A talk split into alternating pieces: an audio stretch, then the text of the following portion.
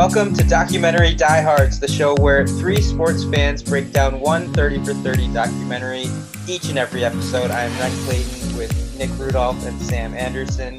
Recording on Easter. Happy Easter, guys. How's it going? Happy, Easter, guys. It's going well. How are you doing, Ren? Doing terrific, doing great. Um, I, I, said the day already, so we know that last night was a big night in sports, huge uh, um, across a lot of different sports. Jalen Suggs with a buzzer beater in the Final Four. Nick, as our hometown college, guy, yeah, hometown guy here in Minnesota. Nick, just thoughts on that? Oh, it was awesome. Um, you know, looking back, I should have thought that UCLA was going to play better than I was anticipating. They played such a good game. Um, it was just like the whole first half. I just felt like they played as good as they could and uh, they were still down by one and a half. And I was like, it, it's just got to, you know, turn where like Gonzaga just takes over in the second. And, and they almost did. Um, I forget how long uh, it was left, um, but I want to say it was like between five or 10 minutes left. And um, I think their lead got to seven. And I was, you know, I turned to my wife, I'm like, here it is. Like, you know, they got to make this run or else it's, it's gone. Cause you just see Gonzaga make that, that run and, and they never look back. But UCLA just, you you know came back with a vengeance. Um, I thought they were going to win um, near the end of regulation. Um, Jalen Suggs with the amazing block uh, in regulation, and then the assist to to Timme for the fast break uh, dunk, which was sweet. Um, what a game! And then you know went into overtime, and and uh, it looked like uh, they they had tied it up, or UCLA that is, uh, with seconds remaining, and then all of a sudden uh, you know, Gonzaga brings it back, and uh, Suggs gets a great look, and and uh, the rest is history. Hits hits the bangs three, goes jumps on the table. I love the whole interaction of jumping on the table yes. and. Uh, after the game, he was like, "I just, I've always wanted to do like the Kobe or the the Dwyane Wade and jump on a table." And I don't know if you guys saw Dwyane Wade's tweet, but he's like, "Dude, I was jumping on the kitchen table like after your shot." So. I, I, will say that that might be one of my favorite celebrations in sports. It's like yeah. if I'm making a shot like that, I'm immediately going and jumping on a table. One, you don't have to be at the bottom of a doggy pile. Two, yeah. it just looks so cool, like up on the table, pounding your chest, like the whole team's behind you. I think it's the coolest thing in the world. And think of like all the pictures; they're all below you, yeah. and so you're just like you know looking up, and you all these actors, and yeah. I was literally today just thinking about it again, and I looked up pictures, just googled the image because I wanted to save a couple of those pictures where he's just standing up there and just like looking up, and it's just yeah, it's so sick. It is. I watched the replay cool. of it. Oh, sorry. Sorry, you, you go. I was gonna say I think I watched the replay of it. I laid in bed this morning on Twitter, and there was like constant um, reviews of those uh, on yeah. my feed. Basically, like I watched the same replay probably 15 times in from like different broadcasts mm-hmm. and it mm-hmm. was the greatest thing in the world i could not stop i was watching yeah, it on like different angles like people's phones uh, who were in the arena and stuff. It was so cool. And it was cool seeing like you said the different broadcast teams. It was like you know the tv the uh, um, uh, now i'm forgetting uh, westwood one radio. yeah, and radio. it was like the Gonzaga, like Adam Morrison, who uh, you know was the biggest like Gonzaga player, is now like color commentary, and he was you know going crazy, and so it was cool to see that kind of closure, I guess, and or not quite closure yet, but just him pumped about it. Um, it's two things. It was really cool because uh, Jalen Suggs is like a really cool guy from all that I've heard, um, like all the interactions that people have with him. Um, he played in Wasika um, la- or his his senior year. Uh, so last year, or yeah, last year before COVID shut down and everything. But um, but he uh like came out afterwards after the game and like you know took pictures with like really young kids and and everybody in Wasika just had like such a good uh good things to say about him and and uh yeah it was just uh so it's really cool seeing that or seeing him do that from that perspective or just someone that's easy to cheer for. I remember it was probably six years ago. It was probably 2015 um, yeah. that I was doing like producing a high school sports show here in Minnesota, and you know, there was big players back then. There was the jo- the Tre Jones. You know, G- Gary Trent was still like a sophomore or whatever, and we were hearing about this um, as we are going around different coaches and stuff. We are hearing about this middle schooler who was already playing varsity for Minnehaha. And we're like, oh, he's gonna be the next big thing. It's like, which is he gonna play? They're already talking about what he's gonna play football or baseball. He was in seventh or sixth grade at the time, and it was Jalen Suggs and we're like, wait, Suggs, and we're you know everyone's just kind of learning over the course of this that year and maybe the year prior. And it's like, oh yeah, it's Terrell Suggs' nephew or whatever, and and it's like, oh wow, I didn't even know he lived in Minnesota. And then you know, flash forward to now, and he's like, today he's the most seen highlight in the world, and mm-hmm. I mean, it's so wild. Just that play, like, there's something about him too. Like, and I haven't even watched a ton of Gonzaga games. I've seen tons of stuff with him, and I've seen his plays, blah blah blah. But there's something about that play where I, w- I saw the putback from Juzang and 3.3 seconds gets the inbound, and like there, I mean, obviously my jaw dropped and I was shocked. But there's something about it. I think a lot of people were like, not that floored that he is the kind of player that would come up with this kind of thing. And it's I'm not mm-hmm. saying like I knew this was gonna happen. I feel like a lot of people were like, it's fitting that like he's this elite and this like kind of just different tier of a player, and it was I mean, it was an amazing game winner. His coach said that afterwards in the interview. He was like, "I I knew it was going in when he shot it." Yeah. Which, if your coach has that feeling, then he's seen you do it in practice a million times, and he, yeah, he just seems like a clutch player. And I, what do you think this does to his draft stock? Yeah, I saw an interesting tweet about that, and and um, you know, the, the tweet was comparing Jalen Suggs to, I, I believe his name is Jalen Green. Um, he was the one that went to the G League. Um, and so he's making like half million or yeah, half million dollars this year just playing in the G League. And he's going to get drafted this year. That's probably um, what Suggs and, is making too.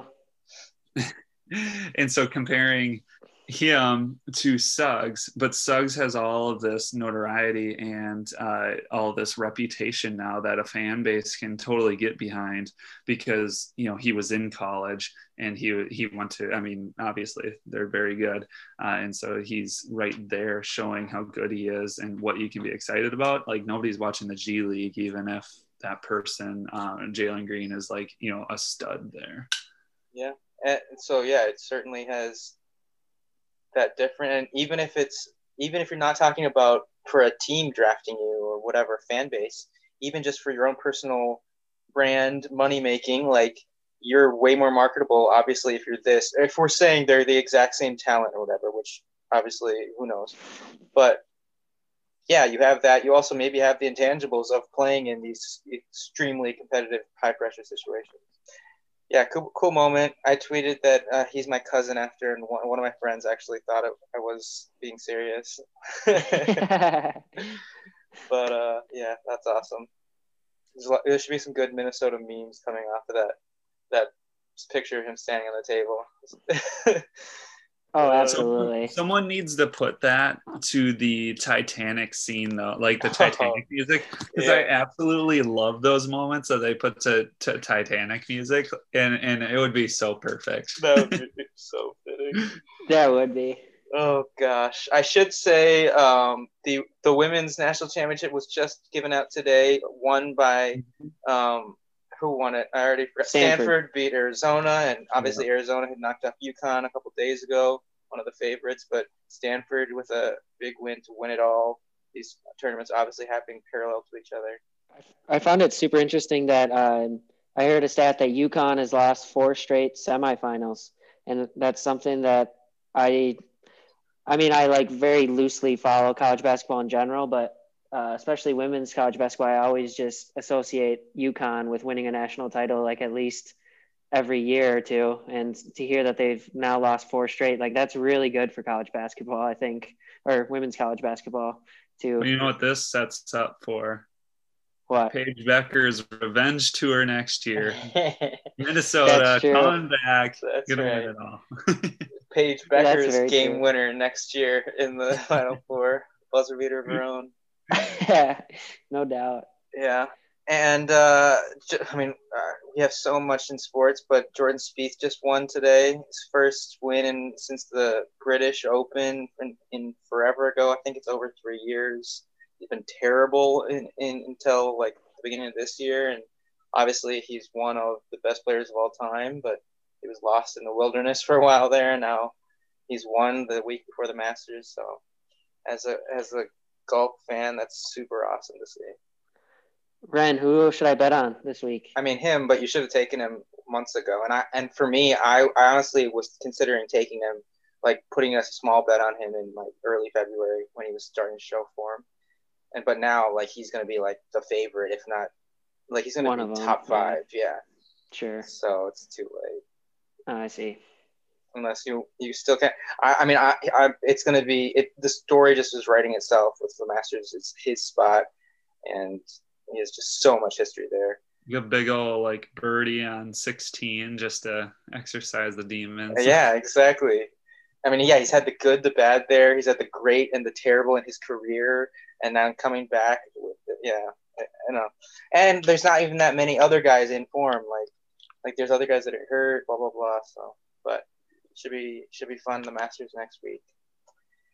Uh, let's get to our, our documentary. That's why we're here, right? Yeah, before we That's do that, just yeah. a little self plug here. Uh, I am, uh, you guys are all in the presence of someone in the top 100,000 of all ESPN brackets. Uh, so that places wow. me 99.3 percentile. So go Gonzaga.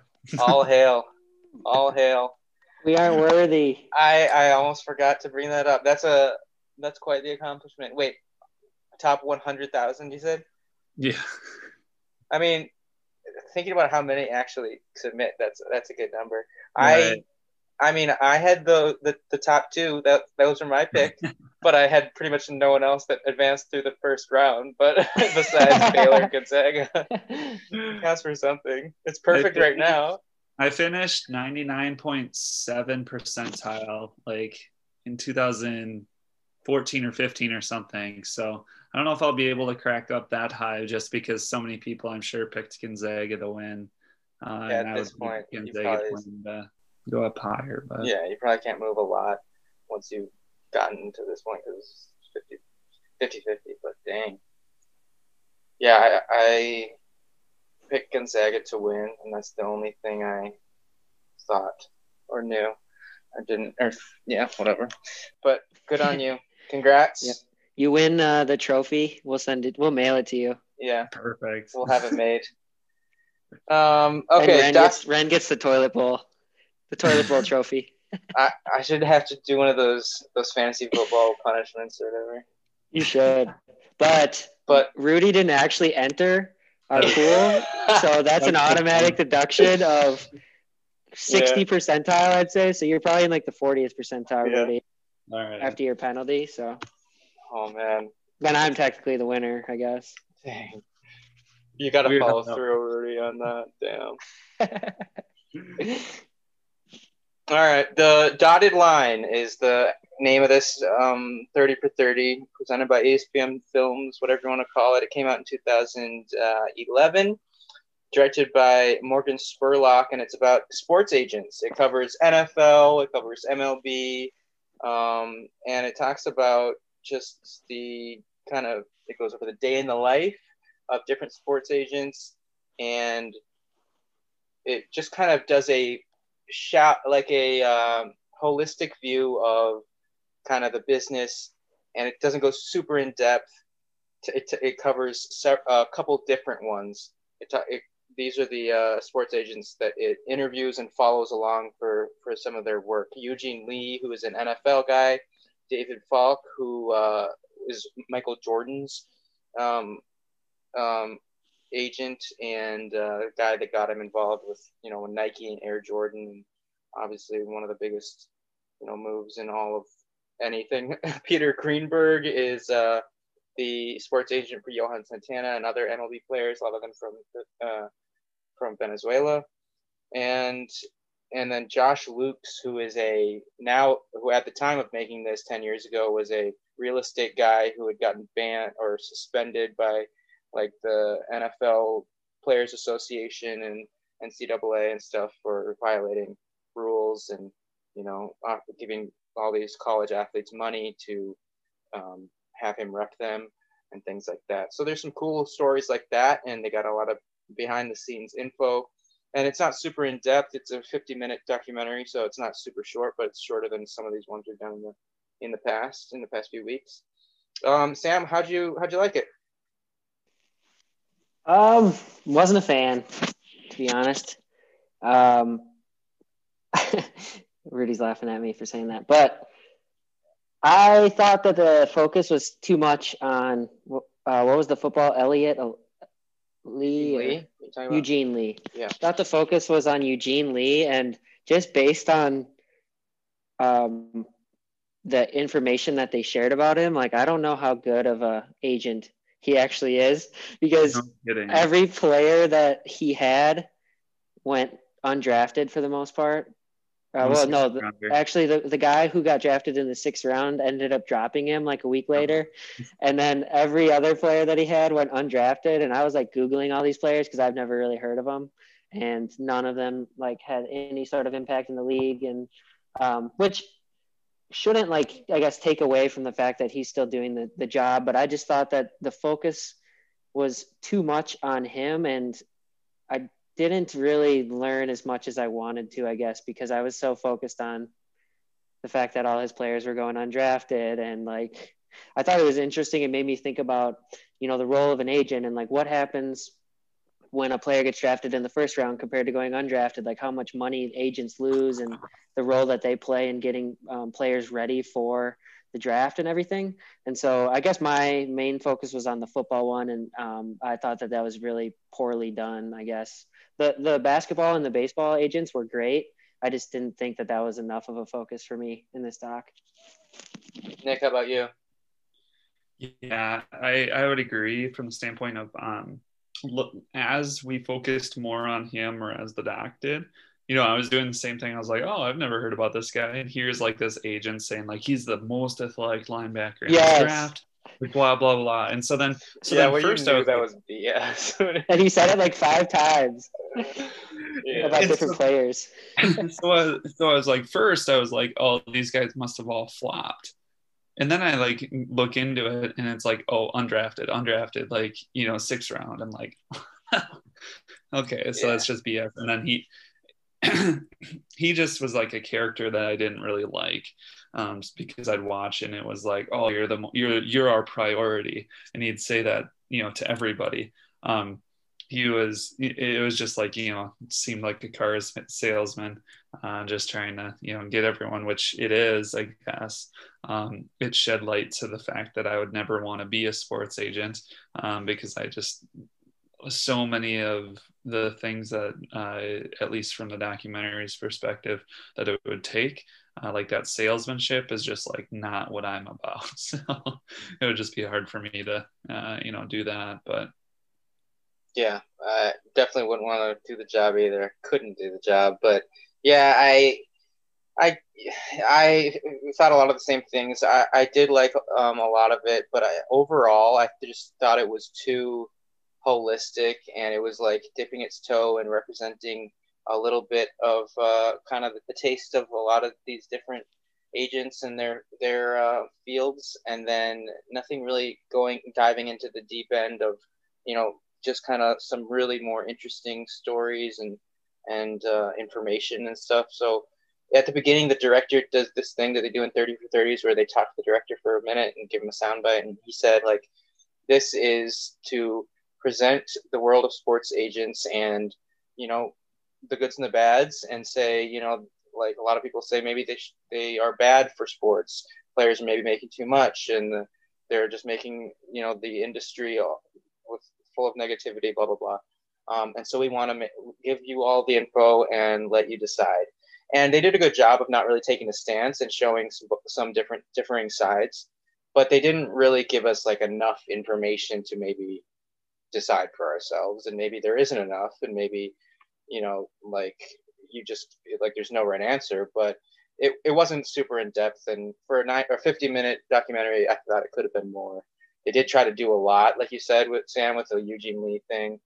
and I, I feel like they didn't really have a good form, uh, structure and they kind of found him and he was obviously really you know enjoyed being on on you know TV or whatever and you know he let them follow let them follow him around a lot and so they kind of ran with these storylines this fullback that wasn't you know drafted and stuff like that um, and so that became a lot of it when if they had these interviews with Michael Jordan's agent that is the moneymaker you know Michael Jordan talking about signing with Nike you know, doing all these things. That should have been more than sprinkled in, and and and maybe that's was would have been a much better route. And then the jo- the uh, Josh Luchs, I think, the guy that got suspended, was his big a, a huge scandal basically. You know, paying these UCLA players and all these d- different guys. Um, that was honestly one of the more interesting parts because I didn't know about that, mm-hmm. and uh, they should have spent more time on that. So maybe the format and kind of just of the production was it's not up to par for what we were expecting. Um, I guess the the questions posed are interesting though. What do you guys think, uh, Nick, about should uh, agents even exist? Is there a world where you can't have agent, you would not have agents, and it would be successful? And are they a detriment to sports and and how the sports industry works? Yeah, uh, lots to unpack. Um, you know, in the documentary, it started off saying that um, you know some NFL franchises wouldn't even talk to you if you did have an agent, and and um, and I feel like just as we or just as everything's like evolved over time uh, in the sporting world, I just feel like the money is too great not to have agents. Um, I feel like the more of the maybe debate would just be how far are you going to allow them to step into like you know people's lives and and what role do they play um, and how soon do they play they talked a lot with the ncaa um, and and like where is that from the standpoint of um, you know giving players money in college or not or giving players money to sign with you um, and that sort of thing and so I, I feel like they have to be there um, or, or at least like there's so much money involved that um, I, I, don't think they can't. Someone needs to fill that role, I guess. Um, it's just kind of what role. What do you think, Sam? Yeah, I'd agree. I think the idea of a sports agent is necessary because I mean, like, like next year, Jalen Suggs is going to be in the NBA and he's going to be 19 years old and um, signing a contract, signing endorsements, all that stuff, and like do you imagine being 19 years old and like trying to understand contracts and and all of that stuff? Like you, you need help i think with, with all of that. But then um, you know they have a bad reputation. I think a lot of it comes from the ncaa system like you were saying and how there's money being exchanged before these um, kids are drafted or play in the league and and that's where like they're viewed as bad um, and i'm i'm sure like there's some agents that take advantage of their athletes and stuff too. But um, I feel like it would be tough to not have sports agents in the in the leagues today. Yeah, what do you think, Ren? I guess maybe a lack of a sports agent would make a little bit more sense for maybe an individual sport where you don't play for a franchise. But being being that there are like these franchise owners and everyone stakeholders these players would just be taken advantage of because it would be a whole slew of lawyers or whatever and all the money in the world that these owners have to try to you know spend as little as possible and get as much return with these players that are in this case not repped by anyone if they didn't have agents and so yeah it would just be lopsided and it it would make more sense to maybe not have to have agents for uh, individual athletes, but that just that also presents other issues of sponsorships. And so I've never really th- uh, like considered that that agents would be uh, a, a, option to not have. Obviously, yeah, there is negatives, and um, but I think the pros outweigh the cons. There was the, also the question of do people make too much? Uh, sports players make too much money? And also, I thought that was kind of silly too because if you're talking about all the money within the sport that whatever you know, names Johan Santana, like he was in this documentary, like he would that he was made. He was the, the had the biggest pitcher contract ever at the time. But like there's so much other money that he brought in and that is involved in sports that he didn't even bring in. But like, so I don't. I just think when people see um, a big contract, maybe they're like thinking it's crazy because they're just playing a game, but there's so many other factors to that. So I, I I've always kind of thought that reaction to a big contract was a little silly. How about you guys? Isn't there a saying that's like you're worth what somebody's willing to pay you or something? And right.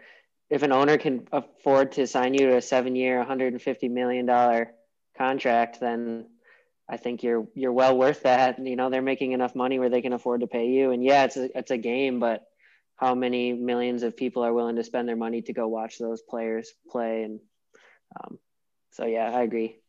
Yeah, I get a lot, um, or that that stand or that um, viewpoint a lot within like you know patients I talk to uh, or that I have and everything.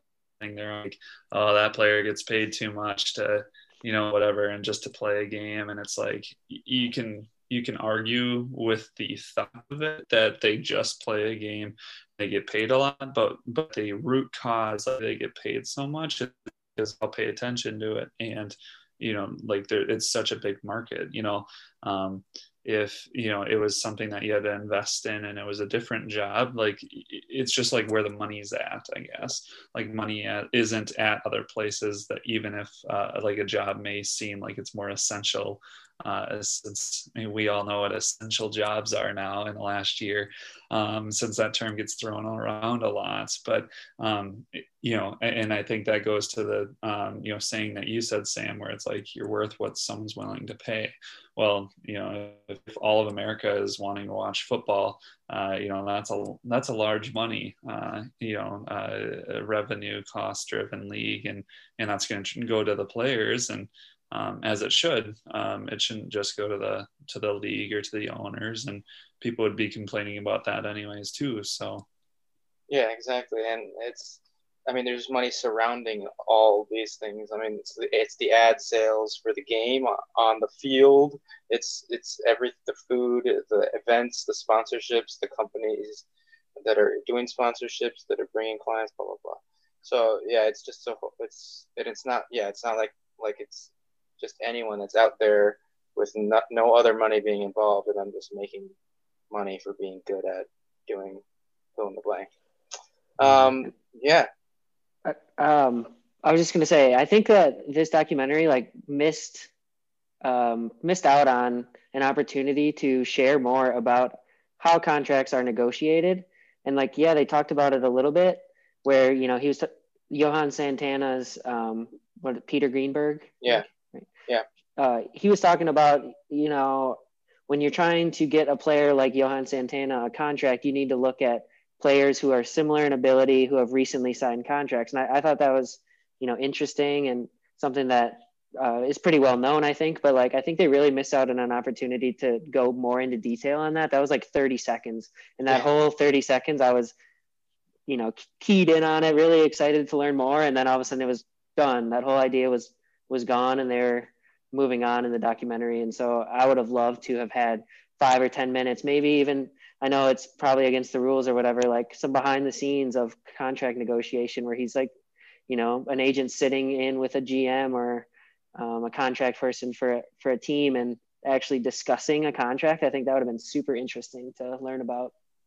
And I think that's kind of why we had to deal with the football uh, agent that we did, it wasn't like you know Drew Rosenhaus was going to allow ESPN to come in and and uh, you know everything like that. So it's kind of at least I thought, and, and this guy probably viewed it as a huge um, you know publicity deal uh, to allow ESPN to get in there and he can get his name out more and that sort of thing. That's dead on accurate. Like yeah, he was like this hustler and he he was clearly several tiers down from the the all pro players or whatever. Yeah. Mm-hmm. All right, let's uh, give this one a rating. Uh, I'll start. I am Nick's not gonna be happy with my my decision here to give this one a there we go a four point four five. So that's it, and I'm giving it Easter bunnies because it's Easter today, and there was this this guy that said uh, you know, Josh Luchs was in the car and he, he said this idea that we're not going to be in contact with them until their season is over. Hey, the Easter Bunny also doesn't exist.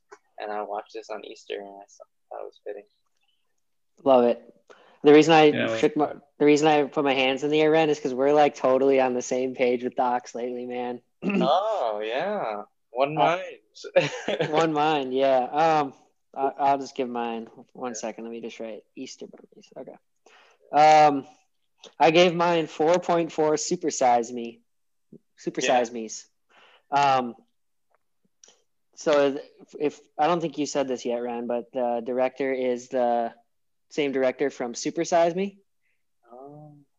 And oh. so the whole time, it was a very similar like layout to how I don't know if you've seen Supersize Me, but it's it's a really interesting documentary, and I think it like really changed a lot of things in the fast food industry and like what we know about nutrition and stuff. But and um, it's laid out very similar, and like every time I heard his voice come over as the narrator, I, I was just like thinking I was in Supersize Me.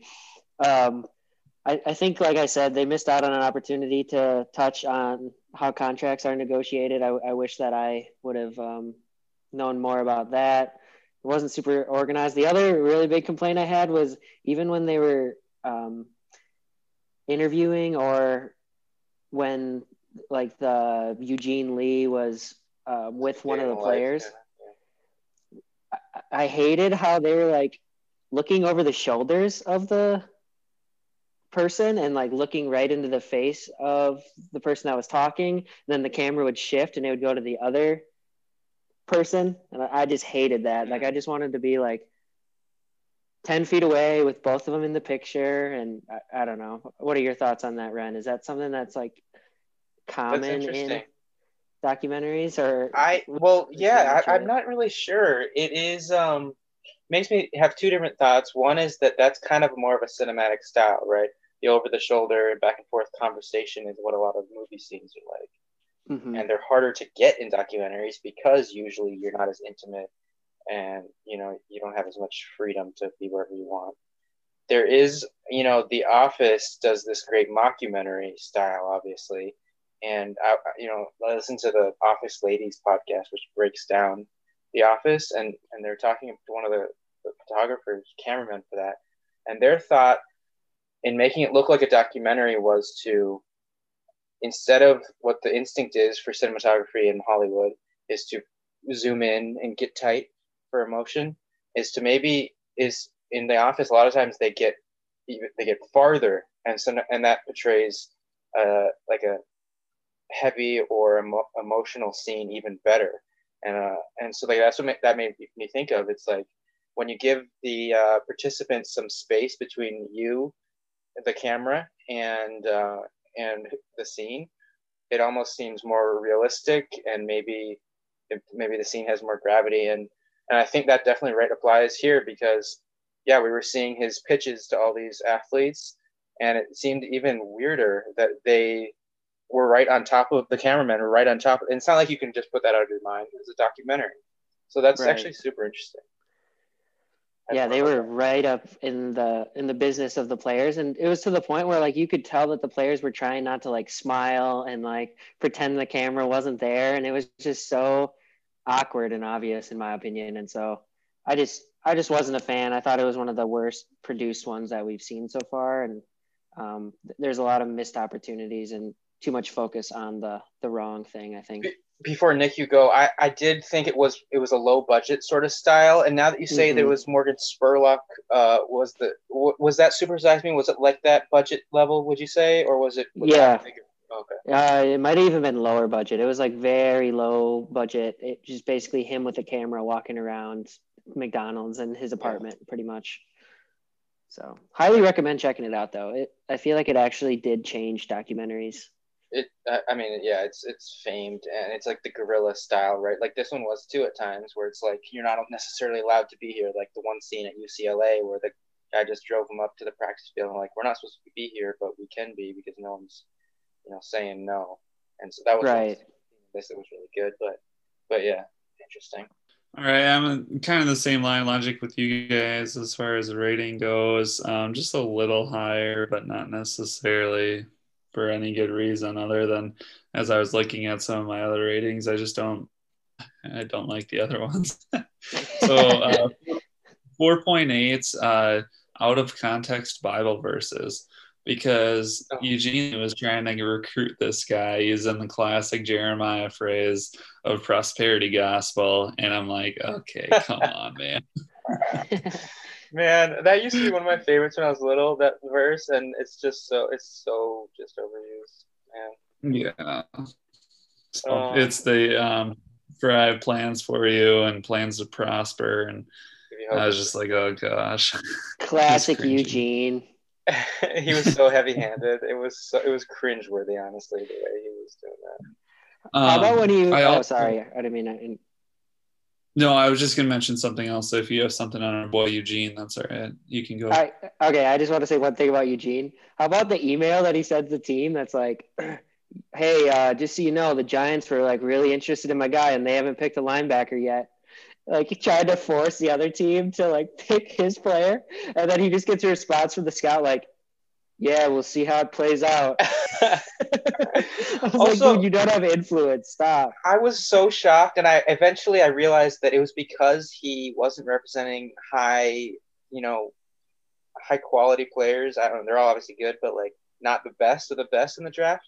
Because I was surprised that he didn't know before the TV announced that his guy get drafted. Like when he get a call when his player get a call like at least a mm-hmm. few minutes before. That's how it usually happens. But I guess maybe sure. in round six it's different or something. But they were just waiting, like watching ESPN like everybody else. Mm-hmm. And I was like, what? Anyway, go on, Nick. Yeah, sorry, Nick. Just had to throw that in there. So back when they were talking about the NCAA reporting system, um, and they said there's like one investigator for they showed a ratio like one for every like eleven thousand and then they showed a picture of a guy in a stands being the one and then they showed the whole football oh, stadium oh. And that was the big house in michigan which holds like a hundred thousand I, I didn't even think about that. That's that is really poorly done. I like stopped, I rewind, and I was like, "That's Michigan, right?" And I looked up. That's whatever it Michigan. is. It doesn't hold just eleven thousand. Holy cow! I didn't I didn't put that together. Amazing. So, Maybe he got the number wrong. Maybe he meant like 110,000. yeah. Jeez. All right. That is definitely one of our lowest. That might be our lowest ever. No. Yeah, it might be. I was looking at my low ones, and I feel like I haven't been low enough on some of the bad ones in the past because a lot of them that I didn't really like are still fours. But um, oh yeah, this is this is definitely going to be the lowest one. M- Marion Jones press pause is four point six seven, and this one is lower than that. Right, four point five. So History wow. here in the making, and it didn't. It didn't even feel like that.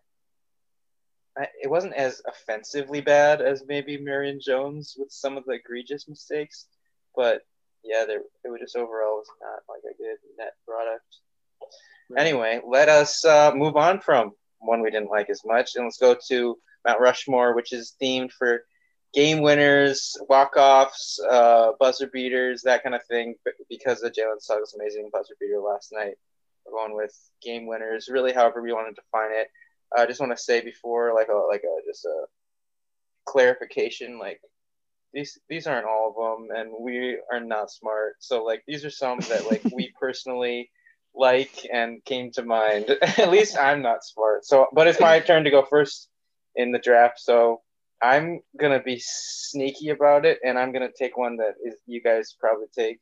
I'm going with the Minneapolis Miracle, the Vikings over the Saints a couple years ago. Um, amazing, Stefon Diggs from what's his name? Oh gosh, the quarterback journeyman. Yeah, Case Keenum. Amazing game winner and the thing about it that made it amazing, it was in the what championship game, NFC championship? No, mm-hmm. the round before that, right? No, it was the end. Was, oh yeah, it was the round before that. Sorry, sorry. Yeah. Yep. Um, to go. To but it's because it's the Vikings. Like they don't, they don't get the huge breaks going their way. It's the opposite generally. Yeah, we suck. As Vikings fans generally know. So it was an amazing moment. I was I was at a high school hockey game in South Dakota. Um, I drove in the near the end of the game and got there, walked into the lobby, and about two minutes in, while I was just standing there before the game started, it happened. And there's tons of other people, hockey moms and dads and kids, and we were just shocked and it was like crazy moment. Stefon Diggs chucking his helmet. One of my friends that works at one of the stations in town was right there, the cameraman, and he was right in the right spot. And he has this amazing video that he posts, like reposts every once in a while. It's so great. Oh my gosh.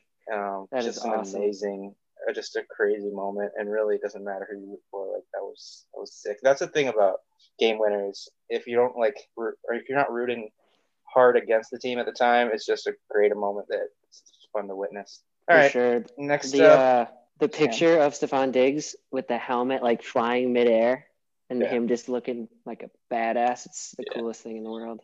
it's great, so good. Okay. Oh, the kick six is that what it was called? Mhm. Um, Auburn, Alabama, when uh, Yeah. they tried. Was it Alabama tried like the fifty-yard field goal? It came up short, and then the guy returned it 109 yards to win it. I I was thinking about this one and then I forgot about it and I forgot to look it up. But that's yeah, it's a great one. That It was was like- so cool. And the- all the fans stormed the field afterwards. Have to, so good. Definitely one I'll never forget. So I'll go with that one. And two football ones. I didn't even. All of mine are basketball. Imagine that. But tis the season, I guess. Um. All right, I gotta go. Um. So I have two, right? Okay. Well, the infamous one. Well, I'll leave that till the end in case it's still there. I, I don't want to pick it, but it's just more of Minnesota making fun of ourselves. Um. Anyways, uh, the thing about a good buzzer beater is, what did you just say, Ren? That you always are ex- excited about it unless you're cheering hard against the other team, which I was in this one with Chris Jenkins hitting it over my Tar Heels, uh, hitting a three to win the national championship. And um, the reason I think that because uh, Marcus Paige hit a three. Um, he like double clutched in the air, hit a three right before that play um, in order to you know force them in order to to hit the three to win it. So I feel like that one was was huge and obviously not not my greatest uh, most fondest memory, but but it's uh, up there in the March Madness history, especially to win a national championship. I That's thought people crazy. referencing that last night, trying to put that one, you know last night's into context or whatever.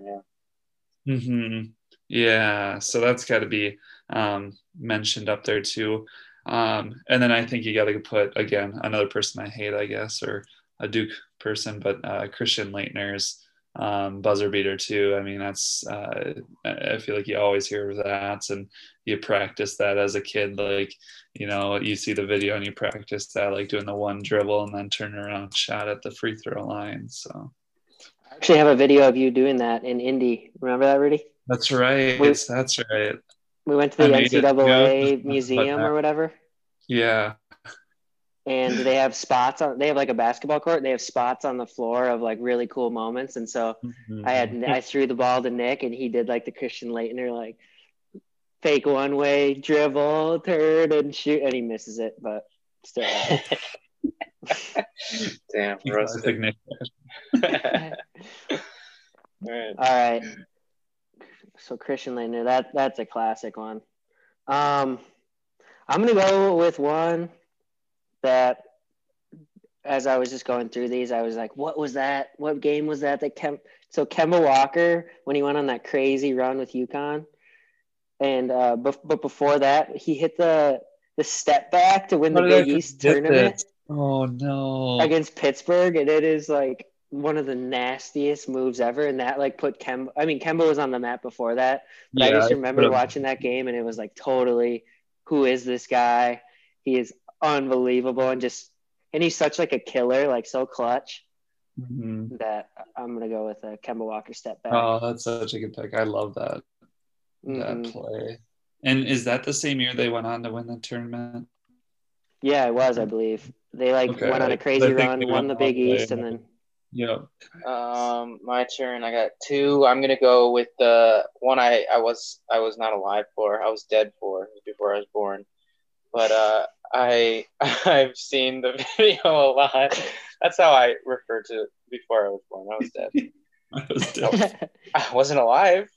Argue with me. that's true. That's fair. Um, Twins, Kirby Puckett, Game Six of the World Mhm. Series in 1991. Um, Uh, and we'll see you tomorrow night. The famous call that you always hear here in Minnesota, at least Twins broadcast, highlight reels, and Kirby Puckett, one of the all-time great Twins players, home run, walk off, and then they went on to win the, the Game Seven following that to win their second ever World Series. Still, they're still at two, so that's fun. But uh, yeah, that's a that's a great one. And then after that, I'm going Vince Young, 2006 Rose Bowl, running into the right uh, near the right pylon of the end zone uh, against USC and Matt Leinart and Reggie Bush, and that's I've I always say it's my favorite, still is, um, all-time college football game I've seen, um, not in person, but um, and that's I mean the, the greatest uh, the you know pinnacle of the moment of that and walk-off fashion. I don't know if there was maybe a couple ticks left on the clock, but it was pretty much it might have been zero zero on the game clock after that. So yeah, that's. I feel uh, like you guys are just nailing all these, and I'm forgetting, you know, like like ones I didn't even think about before, and I'm like, oh man, it just like brings you back like how great sports are and, and yes. how crazy you know some games are. I mean, I think I don't think it, any of us could go wrong with these. Yeah. Like the chris Jenkins game winner was crazy too. Okay, this is tough. You guys remember?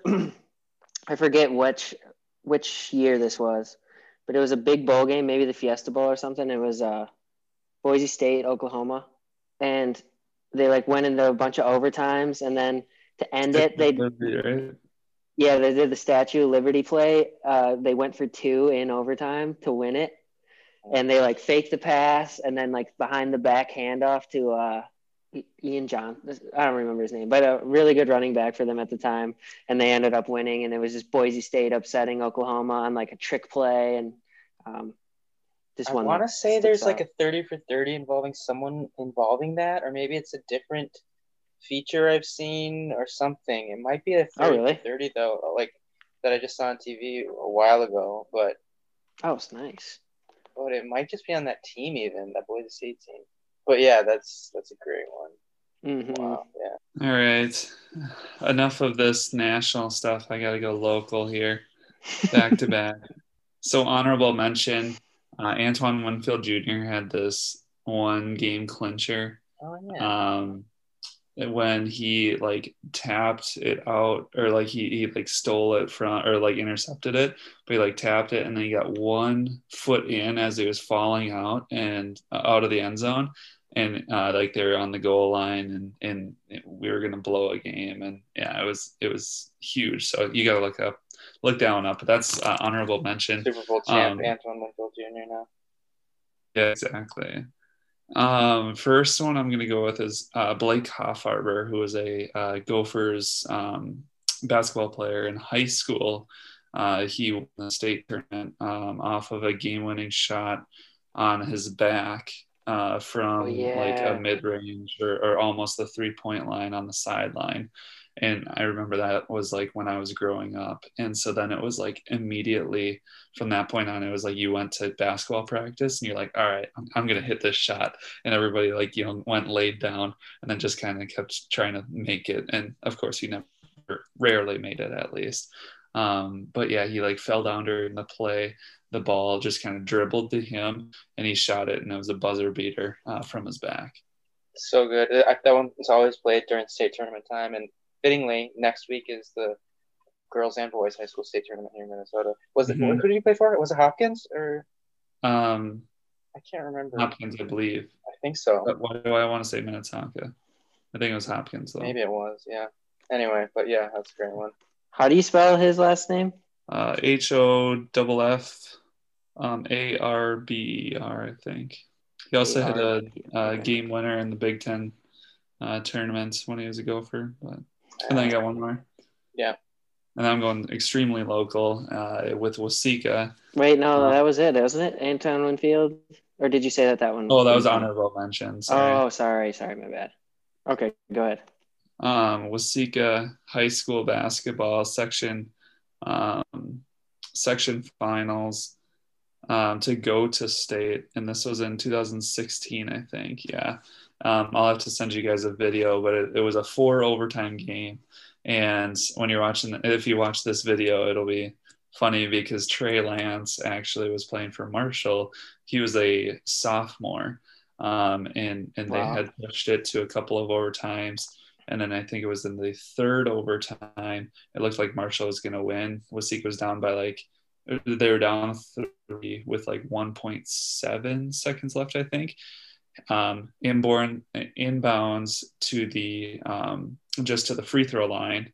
Uh, so like three quarters court shot, one or two steps, and then uh, and then Nick Dufall chucks it, and then just swoosh, and makes it to send it into a fourth overtime. Fourth overtime, uh, Cole strike uh, dribbles down and then hits a hits a three for the game winner as the buzzer goes off. Oh my god! So it's like wow. like two in a row. Yeah, and it, it was just like the craziest thing. They were they were on Sports Center like all week and all on media, and it was it was really cool to see. But I vaguely yeah. remember seeing that video now. Yeah, that's yeah, that would have been just right after my time. But yeah, that's that's amazing. Because usually when there's an amazing you know, buzzer beater to send it to another OT or whatever, then it's like one team will run away with that next OT. Yeah. But dang, mm-hmm. love yeah. it. That's awesome. All right, I'm going back to Game Seven of the 2001 World Series. Luis Gonzalez taking on Mariano Rivera and the in the high-powered Yankees, um, and he I believe he hits like a single to right over the second second base. I'm pretty sure and um, it was just an epic moment. And one of those I remember thinking at the time, like, there's no way the Yankees will lose. And you know, I was like eight or something, but it was right when the Yankees were like never losing anything, and then the Diamondbacks came in. I think they had like Curt Schilling and Randy Johnson and stuff. Um, but that was a big moment that I'll, I won't forget for sure. My honorable mention is going to be I don't even remember what it was. Um, there was maybe it was a first round of some playoffs. I think it might have been an extra game in MLB um, regular season, technically a tiebreaker, or one of those just one games. I think it was an extra game because it was a while ago. Alexi Casilla uh, double over the first base bag to in to walk it off uh, for the Twins, and I don't even remember like all the details. But that's just my honorable mention. I'm gonna go for my last one, Brandi Chastain World Cup penalty kick. I've talked about. I think she made my my list for like best celebrations or something a while ago on Mount Rushmore, but um, just a great, just an all-time epic moment. Another one of those iconic, you know, celebrations like we mentioned, like Jalen Suggs had, and she, you know, had the game-winning penalty kick opportunity, flushed it, and uh, women, U.S. women won the World Cup. Uh, yeah, I think that think that rounds us out. And we all picked Jalen Suggs as on our on our Mount Rushmore as well, right? Right, Nick. right. All right. That, all right. I'll, I'll give it to us here. Ryan went with the Minneapolis Miracle, Kirby Puckett World Series walk off, Vince Young in the 2006 Rose Bowl touchdown, Brandi Brandi Chastain's World Cup penalty kick, I went with uh, kick six, Auburn over Alabama. Kemba Walker's Big East setback. The Boise State Statue of Liberty over Oklahoma. Luis Gonzalez walk off on Mariano Rivera in Game Seven of the World Series 2001. Rudy went with the Chris Jenkins Villanova game winner over his UNC Tar Heels. Christian Laettner um, game winner over Kentucky, I think. Blake Hoffarber from his back um, and then the Waseca 2016 sectional finals four overtime game.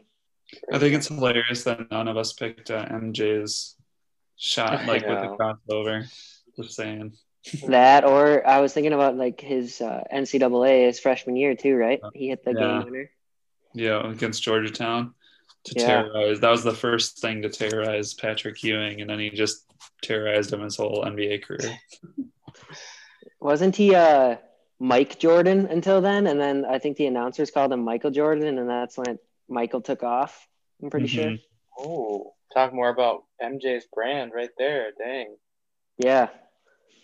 Isn't it funny though? Because like back then, you didn't really hear about players constantly like you do today, or you know, you don't have social media presence and stuff. So like, if an announcer calls you something, that's what you're known as. That's kind of crazy. That's crazy. Um, and he, he can still just call him Michael, even though most him Jordan. Either one of his one name, you know, his first or last will work as an identifier just because who he is. All right, we're gonna go to documentary wish list. Who's up this week? Is it is it you, Sam? Yep, I'm taking it this week. Um, well, first, what if I told you that uh, Nick's wife has the is the all-time leader in three-point percentage for the state of Minnesota. She hit 100% of the three-pointers that she took in high school. Wow. Very so, good. An elite three-point shooter. so I would really like a documentary on that, just how she perfected her shooting. Uh, Steph Curry of Minnesota high school basketball. Yeah, why she didn't play college basketball, all that stuff. Uh, and then I guess another one that I'd really like to see is so in 1904, the Olympic marathon was held in St. Louis, Missouri, one of my favorite cities in the world. Um, and I'm just gonna read some things that I just typed out. So it was. It was 90 degree day in August. The roads were super dusty. Um, there was only one water stop on the course. that's because race organizers race organizers wanted to study the impact of dehydration on their runners. Um, one runner lost all his money gambling in New Orleans on his way to the race, so he ran in his street clothes. Another runner was chased off the course by rabid dogs. Um, one runner's trainer gave him, uh, for nutrition, he gave him egg whites, brandy, and rat poison. That's how he fueled his marathon. What? Yeah, I have no idea. uh, one guy started cramping, and so he caught a ride, hopped in a, a car, and uh, drove 10 miles to the finish line, where he finished the race and was named the winner until someone called him on it. And then in, um, instead of just like admitting that he cheated, he was like, "No, it was like a big practical joke. I was just trying to be funny." No, he uh, is the winner. That is that is the proper way to win a marathon. yeah, that's true. That's a good point. Um, one guy had so much like dust and stuff in his esophagus that he had to go to the hospital. Uh, and then the winner ended up losing eight pounds and had to be carried to the finish line. And so after this marathon, I guess they did almost they they talked about never having another Olympic marathon because it was just such a shit show. Wait, what is an Olympic? Is it a longer Olympic marathon? Twenty six point two. Oh, no. just a normal marathon, like. Yeah, so it was like the, it was the Olympics. The Olympics, got it. Yeah, the marathon so, in the Olympics. So they just decided that maybe they shouldn't be using people as like human guinea pigs about dehydration. yeah, I guess so. It's just super funny, and I, I mean, obviously, it wouldn't make a great documentary because there's no footage of it, but um, it would make just like I've read a couple articles on it, and there's like a YouTube video that I just watched preparing for this, and it's just so ridiculous yeah. to see that it was like 116 years ago or whatever, but they knew nothing about nutrition. They knew nothing about so funny. racing or anything like that. And uh, rat poison will will get the job done though. I, I guess so. yeah. No, no kidding. Agreed. That's I, amazing. Like, could you, Rudy? Could you imagine just drinking some brandy out in the middle of a marathon in 90 degree weather? Oh my gosh! Kill me now. yeah, here, here, here's some egg whites and some brandy, and a little rat poison just mixed in. You know, yeah, with, that, with that documentary, you could um, you could also like reenact it, just like the silly little game did. That's actually a good call. That's a good call. I volunteer. I'll drink some brandy. Have some dogs on your heels. yeah, set my dog off on me. That'd be good. Just breathe in as much dirt as I can, and then Ren will just catch a taxi, to, an Uber to the finish line, and win. and a win. Oh, that's so good. That's yeah, like the Office so, episode, right, where they do the fun run, and a couple of the guys get drinks and then get a taxi. That's right. You'll be sitting at the starting line eating a huge thing of pasta. yeah. Got to carb up. Never eaten so much fettuccine alfredo and drinking less water. Just make sure you tape your nipples beforehand. oh my gosh. Good stuff. Um, okay, we'll we'll round out with our traditional. If, if Sam, do you want to get that ready the uh, next week? But Nick, I want to just give you one. Uh, we only have a couple minutes left to talk about uh, retiring Roy Williams for your guys, yeah.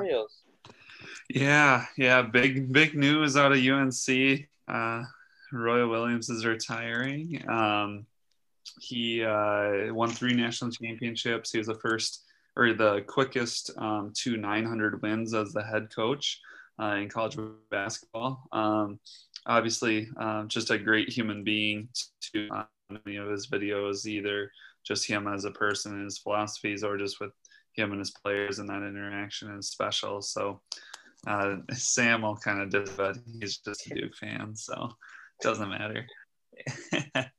um, yeah, I mean, I I'm sad to see him go. I hope they make a good hire um, to to make up for him. Um, I don't. It'll be so tough to um, you know fill those shoes, especially considering uh, who he um, you know who his predecessor was, Dean Smith too, who is just another icon. So um, I've been reading into his uh, reasoning for kind of stepping away, and it seems like um, now is just the right time for him, but also it's kind of aided by the fact of the transfer portal kind of stuff going on, or kind of, I don't know if want to call it drama, but just like more options, I guess. Easier for players to uh, transfer without any real uh, ramifications. And so I think that um, uh, and maybe this is just me speculating too much, but just he he likes that um, you know seeing a player grow from freshman year to senior year, and that's just not where college basketball is at right now. And and uh, I think he's had some players that either have gone on to the NBA right away, um, or there's like a, a one recruit that um, was like number 15 to 20 last year. And he didn't play too much, but it would have been like a career trajectory of like Psycho T or Tyler Hansbrough, if you remember him. Um, but instead, he's going to the transfer portal. And so I don't know if I'm just reading a lot of speculation, kind of thinking into that, but um, but regardless of the reason, uh, he's obviously done a lot.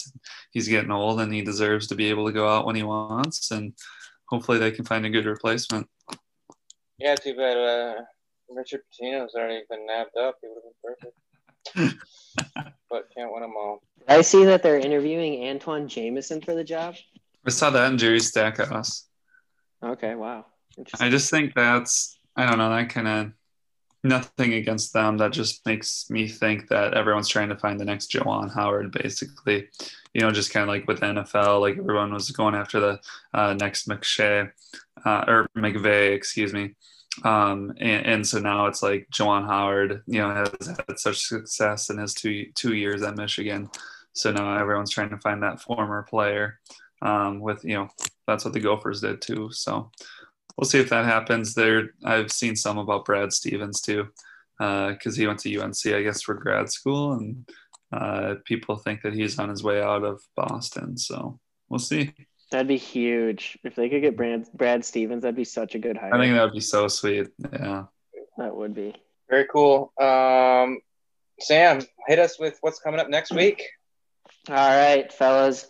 Episode 35. We are getting into horse racing for the first time, which is pretty cool. Um, it's called Charismatic, um, produced October 18th, 2011. It's about the run of Charismatic and his jockey, Chris Antley, at the 1999 Triple Crown. Okay, 1999. Um, very cool. I, I always love the Kentucky Derby, and I guess that's coming up in a couple weeks here now.